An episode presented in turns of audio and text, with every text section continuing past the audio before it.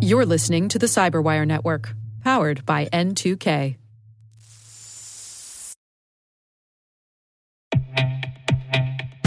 And now, a word from our sponsor, SpyCloud, the leader in operationalizing cybercrime analytics. Traditional threat intelligence is a thing of the past. Cyber criminals are stealing vast amounts of credentials, session cookies, and financial data every day, and it's hard to keep up. SpyCloud is the trusted partner businesses turn to to fully understand their darknet exposure risk and neutralize threats before it's too late. SpyCloud alerts your organization as soon as an employee or customer's data appears on the darknet, so you can act faster than bad actors to prevent cyber attacks like ransomware, session hijacking, account takeover, and online fraud. With insights from the industry's largest repository of recaptured data, protect the digital identities and systems most important to your business. Get your free corporate darknet exposure report at spycloud.com/cyberwire and see what information criminals have in their hands today. That's spycloud.com/cyberwire.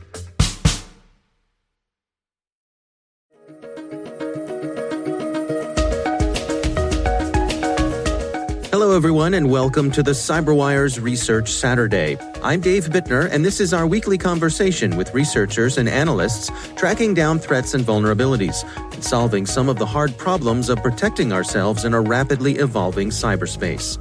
Thanks for joining us.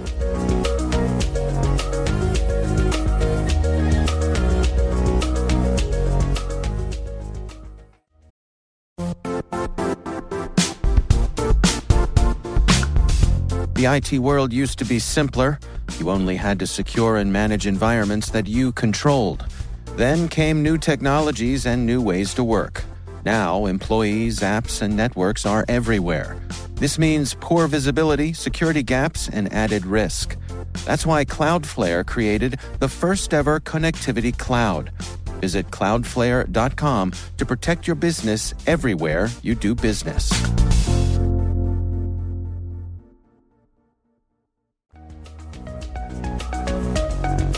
It start from me getting a lot of phishing emails, actually. That's Gang Wang. He's an assistant professor of computer science at Virginia Tech.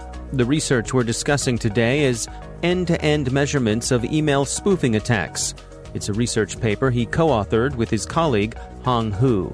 Spear phishing is basically a phishing email that attackers would try to trick you to do something. Often cases about revealing important information such as your password or your credit card information. We, as a public university, and I'm a faculty member here, so I often get a lot of phishing emails. So sometimes the email sender was impersonating a technical support from Virginia Tech, from our own organization. Sometimes the email sender was impersonating an FBI agency or a government agency and it tried to lure us to give away our either internal credential to the Virginia Tech network and internal system, or sometimes get some personal information such as your social security number or credit card information. So, as a computer scientist, I sort of have the knowledge that the system that we're using to send email is not secure to begin with. So the fundamental protocol is called SMTP. The protocol is pretty old, actually. It's a 40 years old protocol. Mm. Now, the protocol itself does not have a security feature, and it has been a while. But what I know is that there has been an effort and try to improve the protocol by adding extensions and try to prevent, you know, attacker from impersonating someone else. That got me curious. So I want to see how well we're doing since for example, starting from early 2000, there are people trying to develop, standardize those defense protocols. And we start from there and see, you know, it has been 10, 20 years, how well we're doing. But the result is not very encouraging. It shows that even today, it's actually pretty easy for attackers to impersonate your co-workers, your supervisor, or anyone literally they wanted to send an email to you and trick you to do things. So the fundamental reason we found is that the anti-spoofing protocols are not widely adopted. or not correctly adopted. So there are lots of problems. And the end result is that out of the 35 different email service providers we tested, 34 of them can be penetrated by at least one of the phishing or spoofing emails we send. And if we actually spoof an existing contact of the victim, then every single email services we tested can be penetrated. Well, let's back up a little bit. If I want to spoof an email to you, how would I go about doing that? Let's see, if I want to spoof your supervisor or a coworker, all I need to know is that when I craft a email, I can modify a specific field in the SMTP protocol to say the email was actually sent from a given address, your supervisor's address or your coworker's address. And then I can just through the email to the protocol and it will just go to your inbox. It's just simple like that. Right. So as designed, there are no checks or balances in place with SMTP to check that the information that's put in there is accurate. That's correct. When it was the protocol was initially designed, there's no security features to verify who is the actual sender. There's no security features to actually encrypt the email as well.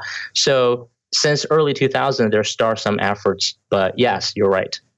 So, what are some of the efforts that were put in place to try to improve the situation? Since early 2000, people has been developed the so-called SMTP extension protocols. So one of them is called SPF. The idea is that when people send emails, they also wanted to verify if the IP address is actually associated with the actual sender address.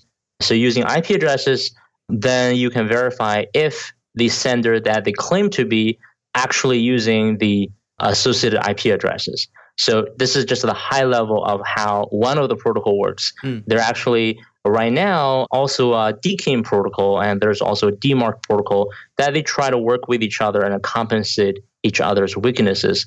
Of course, there's ongoing development, some new protocols that try to further improve the performance of the protocol. But the challenge, as I mentioned, is that any new protocols face a challenge to be widely adopted, especially in the current state of the internet that it's hard to make everybody to be standing on the same page. Right. And of course these these security protocols are voluntary. That's correct. If you do not implement the security protocol as a sender, the receiver cannot just block all the emails from you because as an email service provider, there's one thing you cannot do is to lose legitimate emails. So that's why, you know, it's hard to force everybody to be adopting every single protocols we standardize. Take us through how you uh, approached your research here. describe to us the experiments that you designed. It's more like a black box testing that you control the input to the black box and you observe the output coming out of the black box. So here we're treating a given email service provider, for example, Gmail, as the black box. So what we do is that we set up our own accounts under Gmail so we can create our own email addresses. Then we treat them as the receiver. Then we kind of sending emails with different kind of configurations and parameters to Gmails to that particular receiver address that we set up. So in this way, we can control the input by changing the configurations. For example, who we spoof, right? What's the email content? What IPs we're using?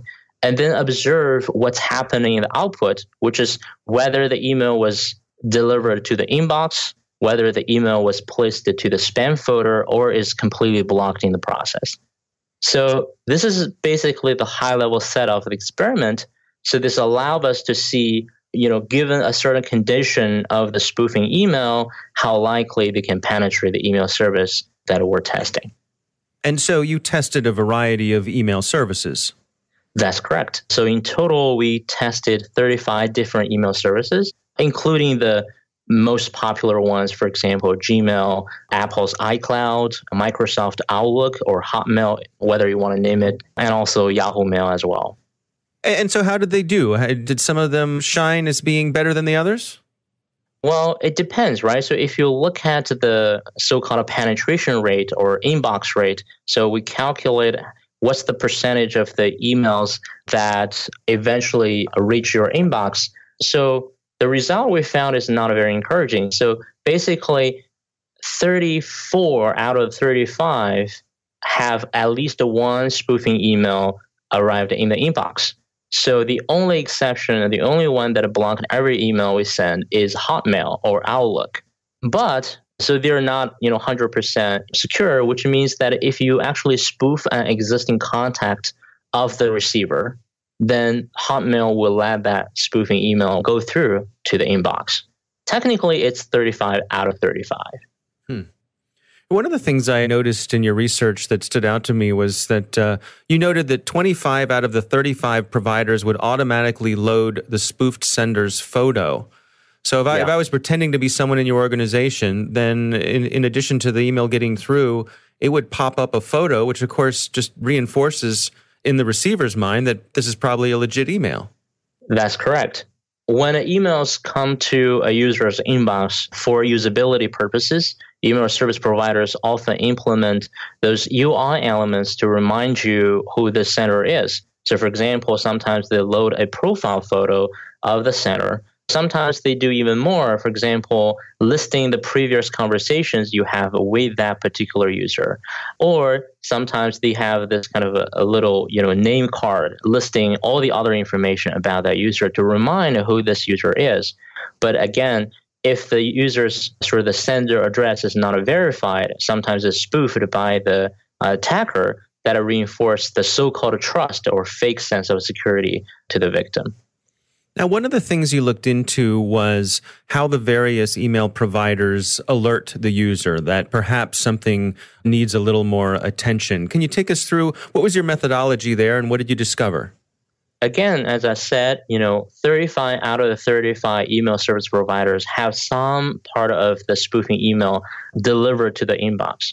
So once the email is in the inbox, what we do is try to check the emails through different user interfaces. So, for example, we check emails by open up a browser and check emails.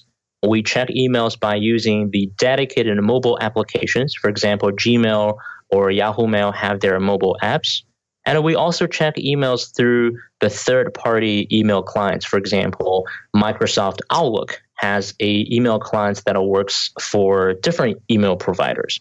Now, what we found is that only a small number of email services or email providers have some security indicator on their interface to warn user that the email is not verified. So for example, if you are a Gmail user, when the sender is not verified, you can see a little red question mark on the sender's profile photo, which essentially means that the sender address is not verified. And if you move your mouse over that question mark, it shows a text message of the explanation to say, hey, Gmail cannot verify the sender, and this is not a spammer. So that show up to, I think, eight out of the 35 email services we tested. And this is on the web interface. On the mobile interface, there's even a smaller number of service providers that have that. I think the numbers of 6 out of 35 has the same indicator on the mobile interface. So it is understandable because mobile interface have a very limited screen size that they want to keep a clean interface by removing some of the information away. So unfortunately, security information is one of the information that has been moved away compared to the web interface. Now, one of the things that you pointed out was that um, email providers tend to err on the side of delivering the email. When in doubt, I guess they consider it better to deliver that email than not. That is correct. Because as email service provider, they cannot afford losing legitimate emails. So imagine you're a Gmail user and you lose an email from important client or customer, and that's unacceptable. So that's why this is a really hard trade-off because as I previously mentioned, not every single email services or not every single internet host have adopted those anti-spoofing protocol. So if there's a legitimate email sender that not adopt that protocol, you as Gmail or you as Yahoo Mail cannot effectively verify if the sender is trusted. In those cases, you cannot simply say, hey, everybody who has an unverified address needs to be dropped. That's not acceptable because from the user perspectives, their first priority is to receive emails.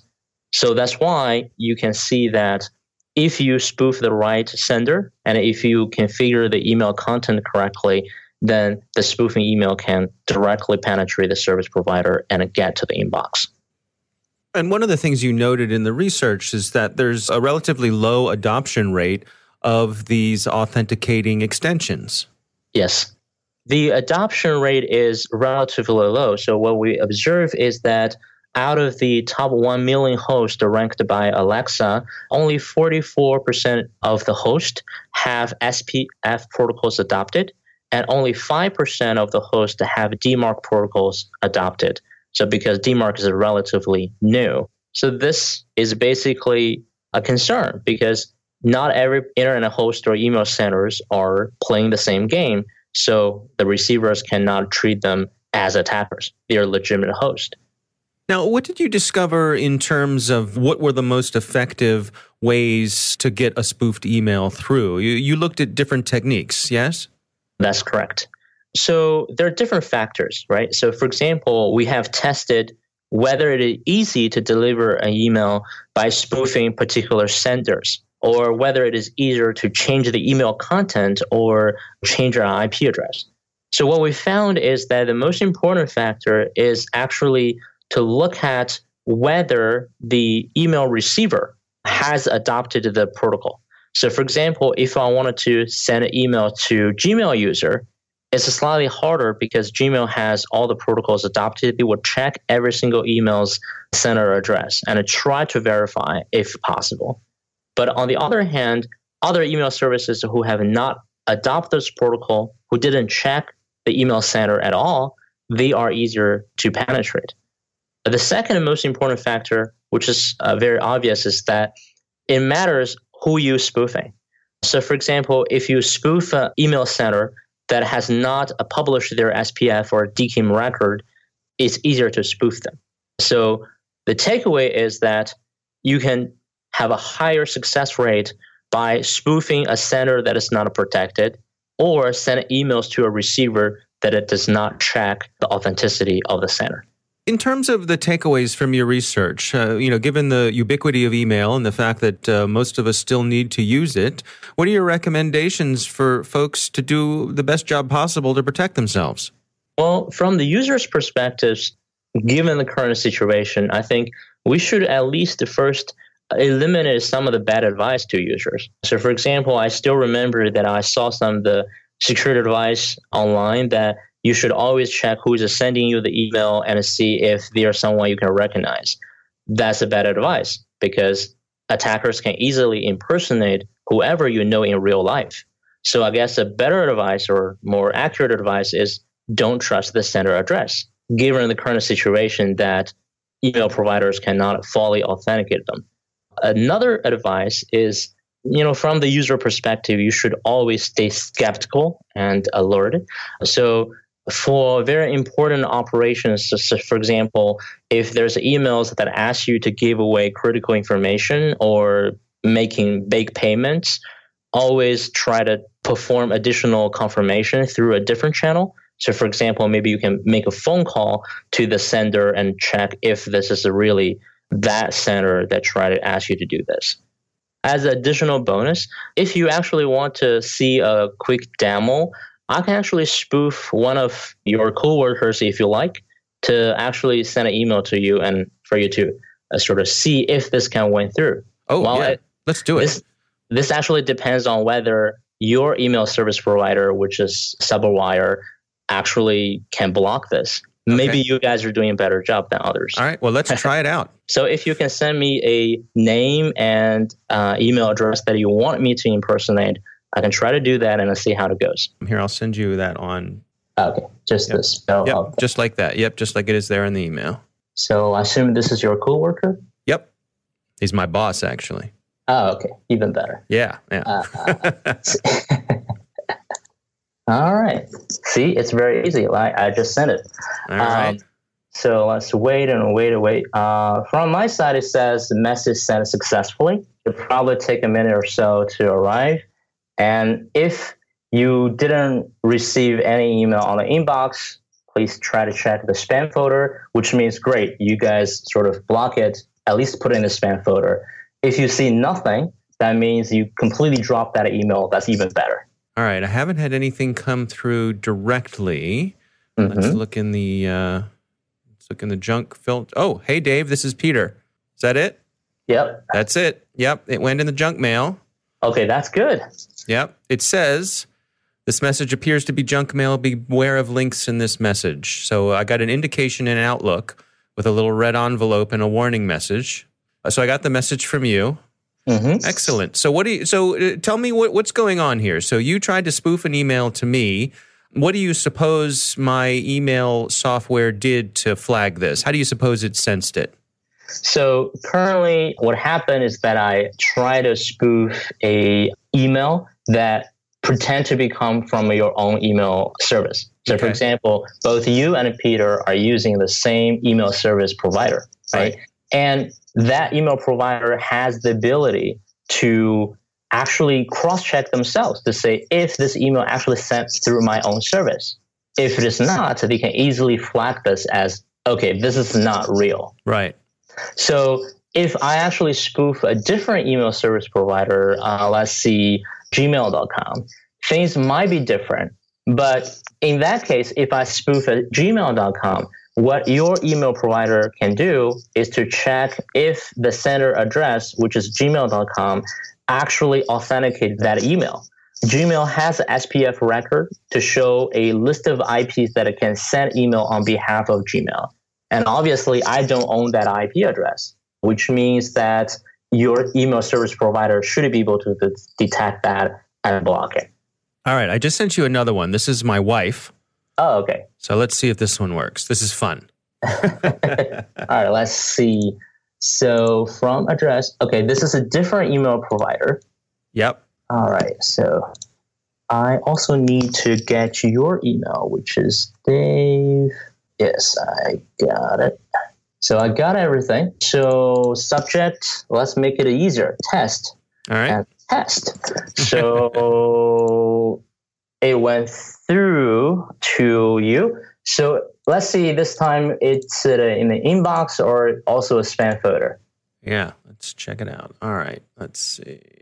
This particular email is, uh, well, technically it would be harder to find because this is no longer from the own email services that you are using now. Right. So they need to go extra mile to track if the current email, uh, sort of this center would instruct your email provider to block them. Right. All right. Oh, yep, came through. Yeah, it looks like it came through free and clear, no problems. Yep. Oh wow, this is the one actually went to the inbox. Yeah, yeah. Oh, okay. Yeah. Well, there so you go. We we got a one out of two. All right. Well, it's uh, as much fun as it was. I'm glad that you're a good guy, but it just certainly does uh, demonstrate how easy it is, and yes. uh, and how how we should be aware of it. Yeah. So as I said, never trust the email center. Right. It's it's a field that you should just ignore. Right. Our thanks to Gang Wang for joining us. The research is titled End to End Measurements of Email Spoofing Attacks. We'll have a link to the research paper in the show notes of this episode.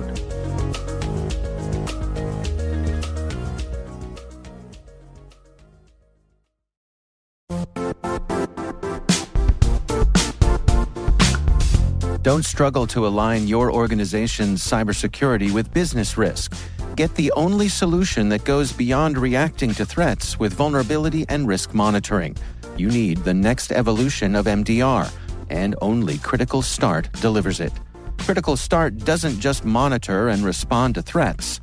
They put you in control by detecting suspicious activities, quickly responding to contain threats, and identifying your most critical assets and protecting them against vulnerabilities and exposures.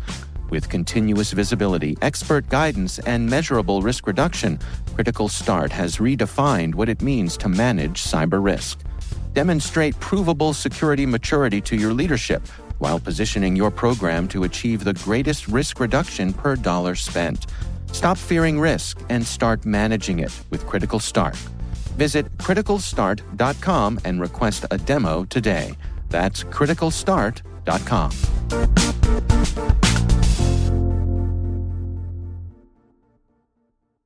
The CyberWire Research Saturday is proudly produced in Maryland out of the startup studios of Data Tribe, where they're co building the next generation of cybersecurity teams and technologies.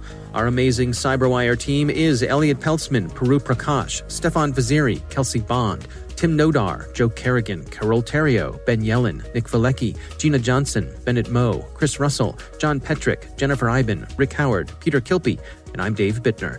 Thanks for listening.